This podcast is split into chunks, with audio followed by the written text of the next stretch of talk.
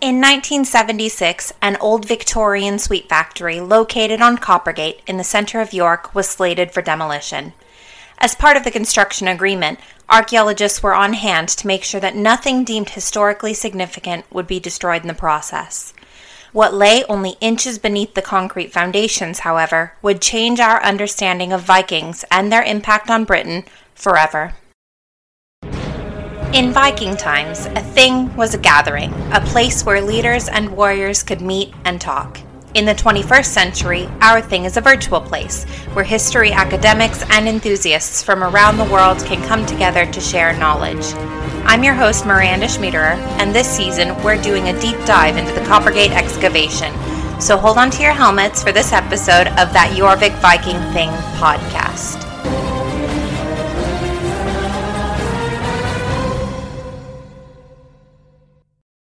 When, in the mid 1970s, the old Craven Sweet Factory was demolished at Coppergate, trial excavations began to immediately reveal Viking Age remains under the cellar floors of the old buildings which stood on the site. To everyone's amazement, wooden buildings standing up to two metres high, all perfectly preserved, their carpentry details intact, began to be revealed.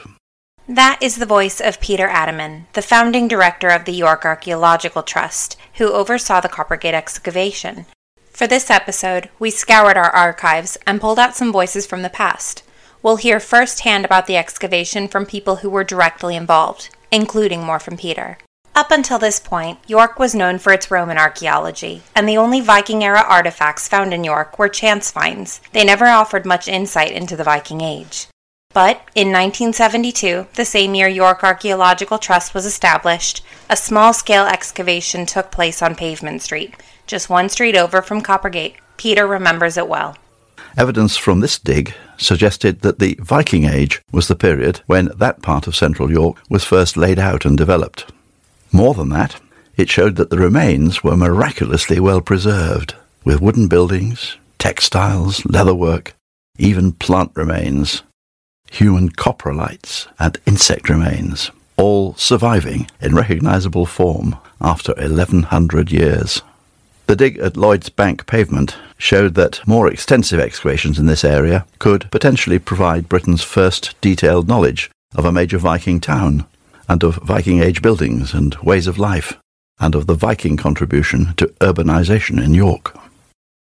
This small glimpse into Viking era York gave archaeologists a peek at a wealth of information that was still contained in the soil. Up to nine meters of archaeology, most of it from the Viking Age, lay in moist, peaty soil. We'll discuss the science of this waterlogged soil in one of our later episodes, but it was these conditions that preserved the organic remains so well. At most archaeological sites, organic material like timber, textiles, even leather would rot away to nothing but not here in York. Thanks to the excavations at Lloyd's Bank, we knew the Coppergate dig was going to be something special.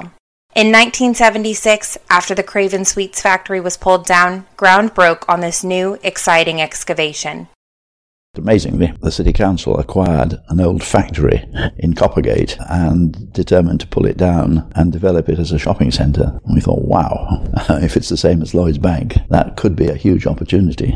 I remember going to the head of planning in the City Council saying, what are you proposing to do with this site in the meantime? Uh, well, we won't be really excavating it, developing it for several years. Uh, we've now acquired it and we're developing a, a scheme for a shopping centre. And we said, well, how about knocking it down now?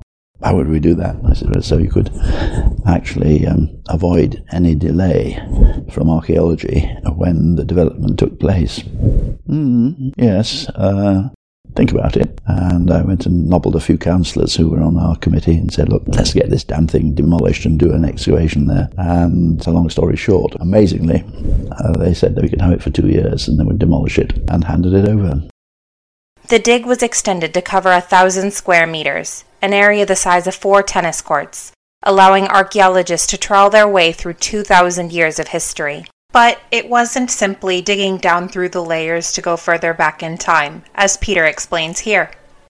I think we concentrated initially on the area at the front of the site, so far as I recall, because it turned out that the site had been in the Middle Ages uh, sloping down to the River Foss nearby. The Viking levels were clear at the front where the cellars had ta- taken us straight down to them, but at the back, all the medieval layers survived. So uh, the excavation developed over several years, in fact, and it involved work at the front quite rapidly on the Viking Age buildings, but at the back I had carefully to strip off 16th century and then 15th century and 14th century, etc., until we came at the back, and this was a year or two later, I suppose, down to a, a very thick layer of um, 11th, 12th century material, and this apparently been tipped to bring the site level up to uh, reasonably flat surface on which you could build, and the various building plots at the front ran back with little alleyways and little fences between them down the slope.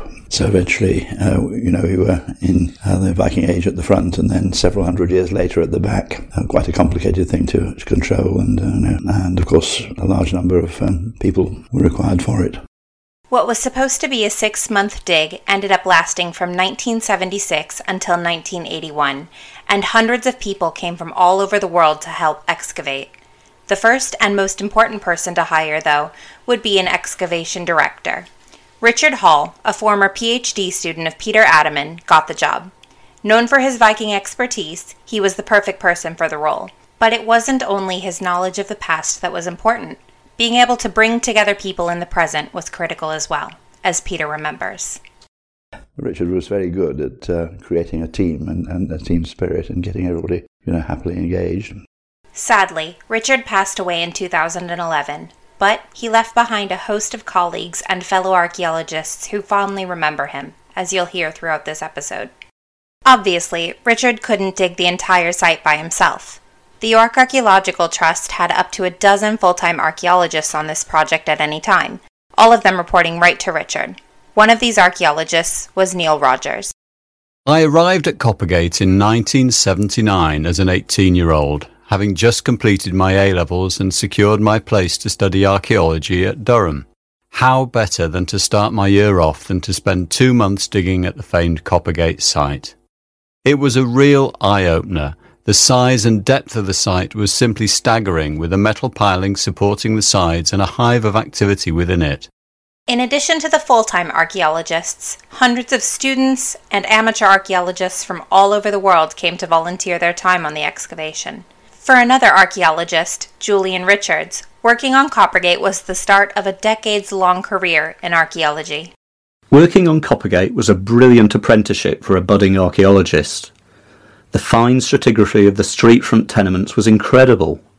Floor layers of silt, clay, and ash were often only centimetres thick, but told a story of the occupation and use of the workshops. They demanded painstaking stratigraphic excavation, and in order to make sense of them, you had to understand what was going on. But it wasn't just professional and student archaeologists that excavated. As part of their community engagement, York Archaeological Trust welcomed inmates on day release from some neighboring prisons to join them on the excavation. More than once they proved their value, as Julian also remembers. At one stage, some of the inmates of Askham Bryan Open Prison were allowed to work on the dig, helping with some of the manual tasks. They also had some specific skills which came in handy one morning. The site was closed with a padlock on the main gate, and that day Richard Hall, the site director, had forgotten his keys. The whole dig team was waiting outside, and Richard was getting very angry with himself about the lost working time and was about to set off home to find his keys. However, the prisoners told him not to worry and went into a huddle around the gate. In less than a minute, the lock had been picked and the gate was open. Work on the site was a hard, laborious job. Aside from the grueling task of slowly scraping away wet soil inch by inch, other tasks had to be done as well. The excavated earth needed to be removed from the ever expanding excavation site, and as the site grew deeper and deeper, they simply couldn't be throwing it over the side of the trench. Instead, more creative measures had to be taken, with some hiccups along the way. Julian recalls one such time. By the time the excavation had reached Viking layers, the site was already very deep, and an electric bucket hoist was used to remove the excavated soil. The winch had hooks which could take four buckets at a time, and it was the job of one of the summer volunteers to attach the full buckets to the hooks so that they could be lifted clear of the dig. Unfortunately, one day he also attached one of the hooks to his trouser belt, although the first we knew of it was his shouts as he was hoisted several metres into the air like a circus performer. He was eventually returned safely to Earth. But the grueling work paid off, and only days into the excavation, traces of Viking Age timbers were discovered. And so there was an old pub on there called the White Horse. They had cellars at the front. And I said, Right, Richard, now is your chance to show whether or not this is a site. Just lift the floor of the cellars and see what there is there and immediately underneath there were timber remains of uh, buildings end on to the street. And, and, this first sort of trial excavation produced the first decent townhouses from uh, the Viking York or indeed from 10th century Britain. Archaeologist Nicky Rogers was fortunate enough to help excavate some of these timbers. I started off working at the back of the site, but after a couple of weeks I was moved up to the front, working within one of the tenements there were wooden structural remains around the sides and a huge amount of brushwood on the floor area, which took a long time to fully reveal. The wooden remains are some of the most important finds that came from Coppergate. York Archaeological Trust was able to preserve thousands of pieces of wood, everything from wattle that was woven together to make walls and pathways, to larger timbers used to build houses, even simple everyday wooden cups and bowls that give Coppergate the street of the cupmakers, its name. In the 1970s, however, British archaeologists did not have much experience with preserving thousand year old wooden objects. It was up to Jim Spriggs, conservator at York Archaeological Trust, to determine how best to save these priceless artifacts. The waterlogging at Coppergate had caused the spectacular survival of the original timbers and wattle and daub that made up the buildings and structures that stood on the site in the Viking period. Indeed, they started appearing within days of beginning work, and we immediately knew that we'd found something of extraordinary archaeological significance. For me, the excitement was slowly tempered by the realization that I was chiefly responsible for looking after all this wood, both on site during excavation, then getting it lifted and stored safely, and probably then also conserving it permanently. Later on this season, we'll be exploring the science behind not only the soil and how it preserved these artifacts, but also the new techniques and technologies that Jim and other conservators at Coppergate were able to come up with. For the archaeologists on site, there was one simple instruction that they had to remember, and Nicky remembers it well. Every so often, Richard Hall would come along and see how work was progressing. His frequent instruction to me was, Keep that wood wet. Richard Hall was involved in every aspect of the dig, from organizing what volunteers would work on to overseeing the excavation and preservation of all the artifacts coming up out of the ground. He even went on daily tours of the site. Most of these tours were uneventful, but Julian remembers one that was a little bit more eventful than usual. Richard Hall had the habit of going for a tour of the site towards the end of each working day, getting an update on progress from each of the excavation assistants and writing up his site diary. I was working on one of the street front tenements at the time and was steadily troweling my way down through the thin occupation levels. Richard stopped beside me and asked for an update. I started to tell him about the sequence of layers, but then spotted that he was standing on a pewter Viking disc brooch which had just been exposed on the surface. It survived the experience and is on display in the Jorvik Museum, minus the nick taken out of one corner where Richard's boot had come to rest. By the time the excavation wrapped up, archaeologists had uncovered four and a half tons of animal bones, 230,000 individual pieces of pottery, 750,000 oyster shells, and thousands upon thousands of objects from the everyday life of the Vikings who lived right there on Coppergate. Archaeologists had also taken 12 tons of soil samples for further analysis, as well as 11,000 drawings from different archaeological features to provide context for all of these discoveries. Peter gives us a little perspective on all of these amazing finds. What were the most memorable finds? It's difficult to select when there were more than 39,000 of them, but a squashed beehive, complete with well preserved bees, stands out in my mind. All the various evidence for coin production, including the immensely rare dies for striking Viking Age coins, and lead trial pieces for featuring strikings from other dies. These opened a window on Viking Age commerce.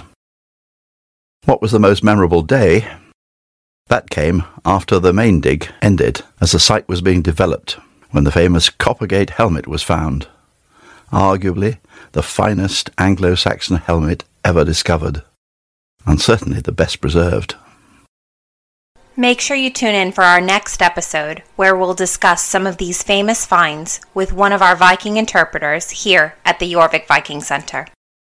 As mentioned before, this excavation was not hidden away from the public. Instead, the Coppergate excavation welcomed more than 500,000 visitors to view the archaeologists as they worked. Peter explains the setup. So I said, okay, Richard, now we have a problem. It's a huge site. It's going to be really expensive. So while he was continuing to, to do the work on the little areas in the front, which had uh, got uh, down to Viking levels because of the cellars, we started to talk to our friends at the uh, fundraising group at Communications. And uh, I think we'd also been saying, you know, we really need to get more, more funds into York. And I remember their officer who was in charge of our account saying to me, we really need to publicise something that will grab the attention of the public if we're going to have a proper fundraising campaign. Tell us what you're digging. And I said, oh, well, um, we're, we're, digging uh, the, the, College of the Vicars Choral of the Minster. What's that? He said. And I said, well, it's where the priests who used to do the singing the services, deputizing for canons, used to live. Mm, he said. What else? And I said, well, uh, we've got quite a large excavation going on the on the Roman legionary fortress. Oh, he said, that's that's a bit more interesting. Might be able to do something with that. Anything else? And I said, well, we've just found all these uh, Viking uh, buildings on the street front in Coppergate. Ah, he said, Vikings, yeah. Mm, they've got sex appeal. I think I could do Vikings. So that was the first sort of pushing the Viking theme of York, which very few people knew anything about at all at that stage. So developed this uh, initiative of Viking finds, and the, the, press and the television fell for it. They started covering everything that Richard found, and some of the things were great. You know, they were quite unique, and uh, could make an awful lot out of a complete Viking shoe, especially if it was a recognisable and a nice design and so on. And so that began this uh, PR exercise. And uh, having actually started the, um, the, that theme, I've got to get the public involved. We've got to get them onto the site, and uh, I said to, to Richard, uh, "We've got to get public on public on the site." Never. And eventually, we did, and uh, uh, the site had a sort of walkway around the edge, and people were charged a, I don't know, I don't know what it would be in those days, but a pound, I suppose, nowadays to go and look. Uh, eventually, we got them there, and placards on the front, and uh, quite large numbers of people coming to see it. From the very beginning, York Archaeological Trust has been bringing archaeology to the public. It's hard to believe, but back in the 1970s, most people weren't too interested in archaeology, especially here in York. To adults, especially, these excavations got in the way of their usual business and construction projects. Instead of trying to make them understand the value of archaeology, Peter tried a different approach, as he explains here.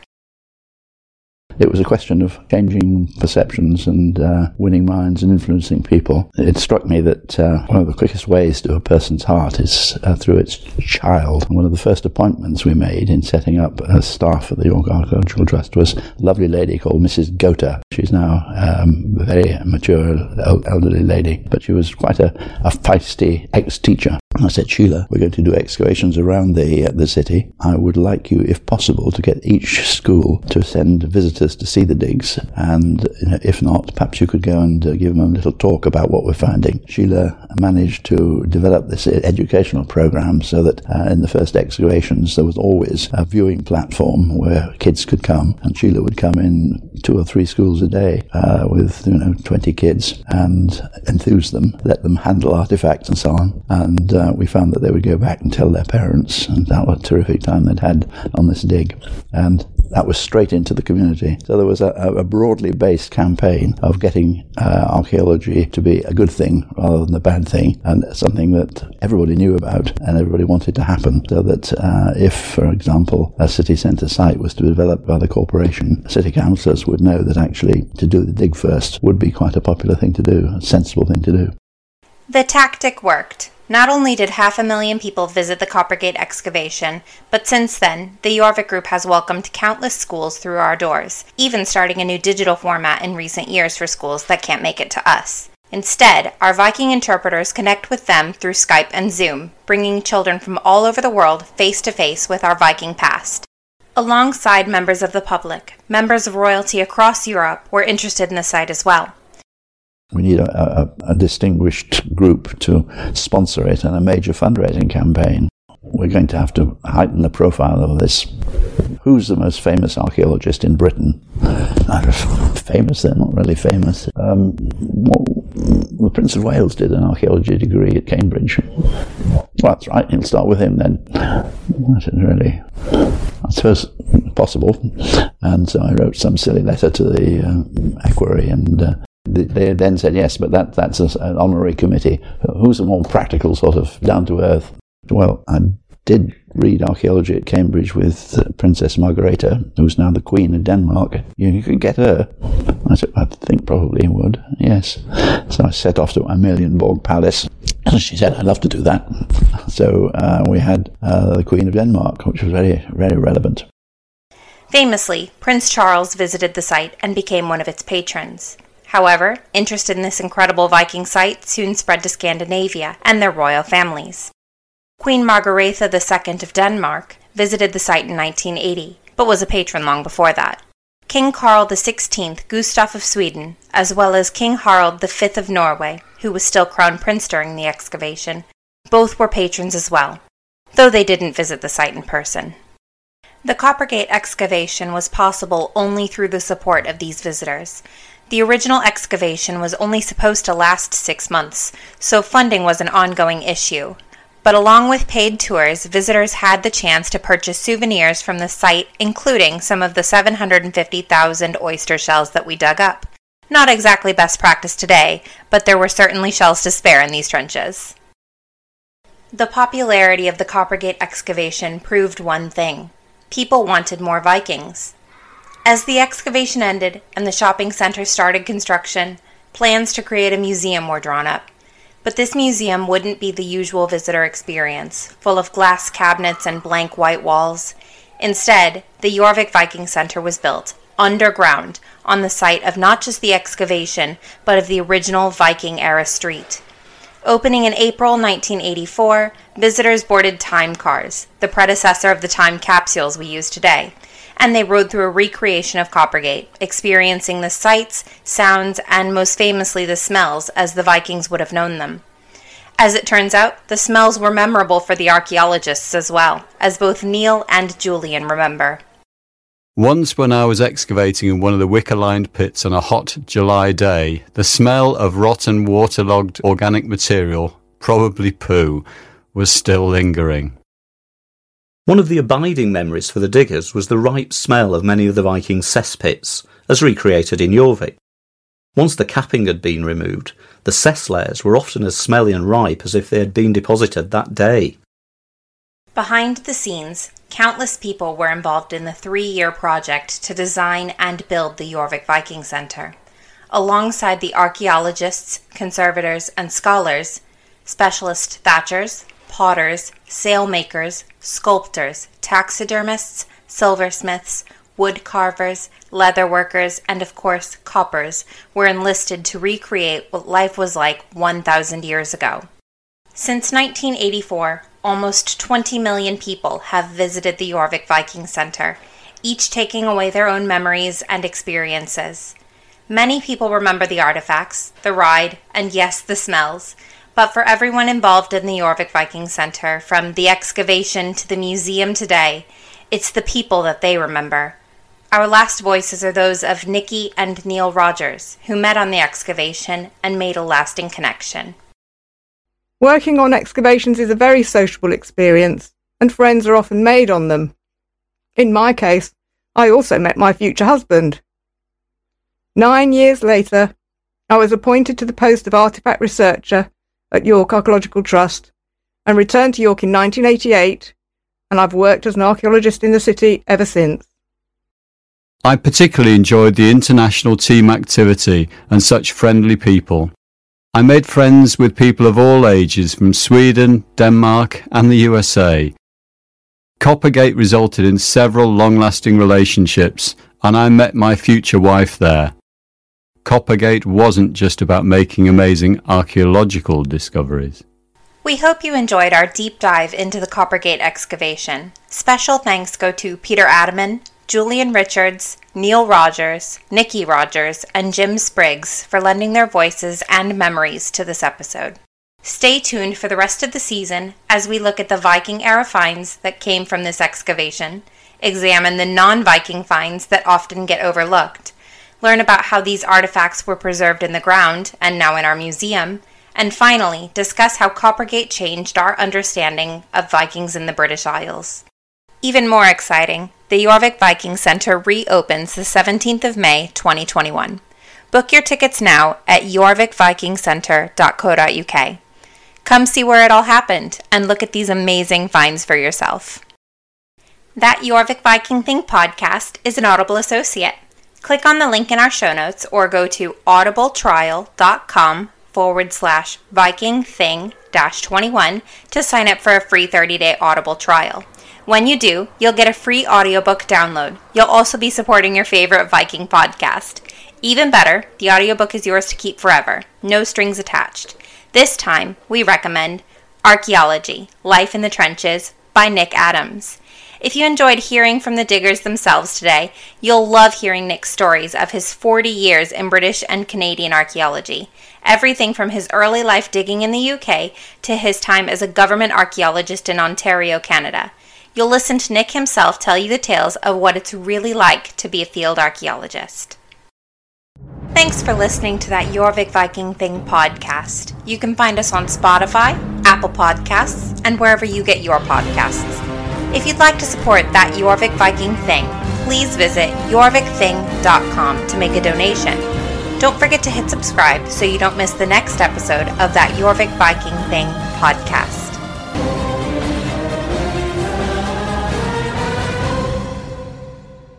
That Jorvik Viking Thing podcast is a production of the Jorvik Group and the York Archaeological Trust. Researched by Miranda Schmiederer and Ashley Fisher, written and produced by Ashley Fisher, sound designed and edited by Miranda Schmiederer.